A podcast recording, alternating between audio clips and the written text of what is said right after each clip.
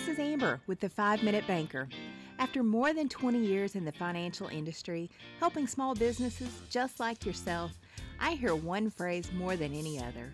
Amber, I barely have five minutes to even catch my breath, much less evaluate and understand the details of different banking products. So that's where I come in. I'm going to break down digital and banking products in five minutes or less. So, whether you just dropped your kids off at school and you're headed to the office, or you're hiding in the storage room with a late afternoon cup of caffeine, kick back and take a break with me. We'll learn new ways to improve your business, increase efficiency, all while finding ways to protect you from fraud and maybe some of those hidden hours in your day so you can do what you really want to do. Can we talk about something that feels a little odd to say? I feel like I should say it, but I don't feel like I should have to say it, but yet I hear stories about it every day. So let me just be upfront.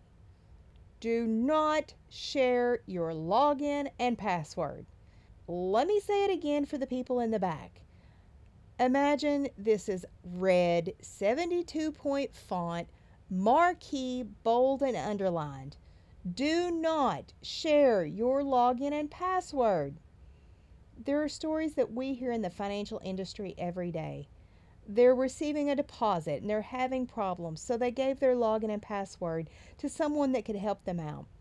Their online boyfriend or girlfriend needed access to their account, or their accountant or someone that's helping them out needed to see all of their information.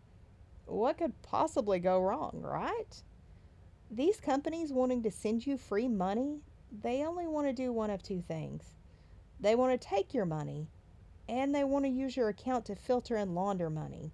That online boyfriend or girlfriend, well, we talked about that earlier. Make sure you know that person, not online, but you've met them. You know where they live, where they work, their real hobbies, who they really are. But they still don't need your login and your password. And your accountant? Protect them as well. Just provide the information they need. Don't provide the opportunity for someone else to write down your information while it was in their possession. If there's one thing to remember over any other podcast you listen to, don't share personal information. And that also includes your date of birth, your social security number, or those fun quizzes on Facebook. Yeah, there's a lot of personal information there. So treat it all, well, treat your login and your password like your toothbrush. No one else uses it. You don't need to share. And come on, people, we've been in a pandemic. Change it out often and on a regular basis. So stay tuned and don't forget to subscribe to receive a notification when the next episode is uploaded. And join me for the next 5 Minute Banker. If you like what you hear, give the show a five star review and share it with your friends. I'd appreciate that. Do you have something you'd like to learn more about? Drop me a note to Amber, that's A M B E R, at 5minutebanker.com and let me know. The views and the opinions voiced here do not reflect the opinion or policies of any employer or sponsor.